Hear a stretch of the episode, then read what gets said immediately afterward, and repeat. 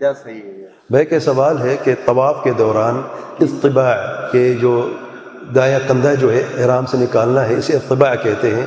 بعض لوگ کہتے ہیں کہ تین چکروں میں ہونا چاہیے، بعض کہتے ہیں کہ مکمل کندھا ڈھانپنا چاہیے۔ دونوں میں سے کیا صحیح ہے؟ دونوں غلط ہیں۔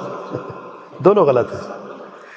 طواف کے دوران جو سنت سے ثابت ہے، اللہ تعالیٰ کے پیارے پیمر حسن جب طواف کیا تو اپنے جو اطباع دائیں کندھے احرام سے نکالا، چادر سے نکالا جو ہے، یہ مکمل طواف میں ہے، پورے طواف میں، سات چکروں میں ہے۔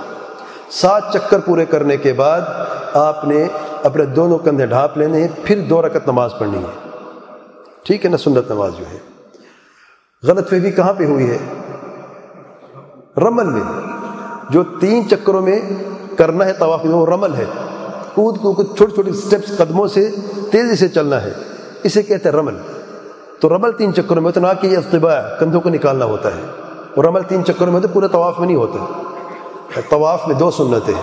ایک افتباع کہ دائیں کندھے کو چادر سے نکالنا ہے، مردوں کے کیونکہ عورتوں کو احرام ہے نہیں خاص۔ ٹھیک ہے۔ دوسری سنت ہے رمل پہلے تین چکروں میں۔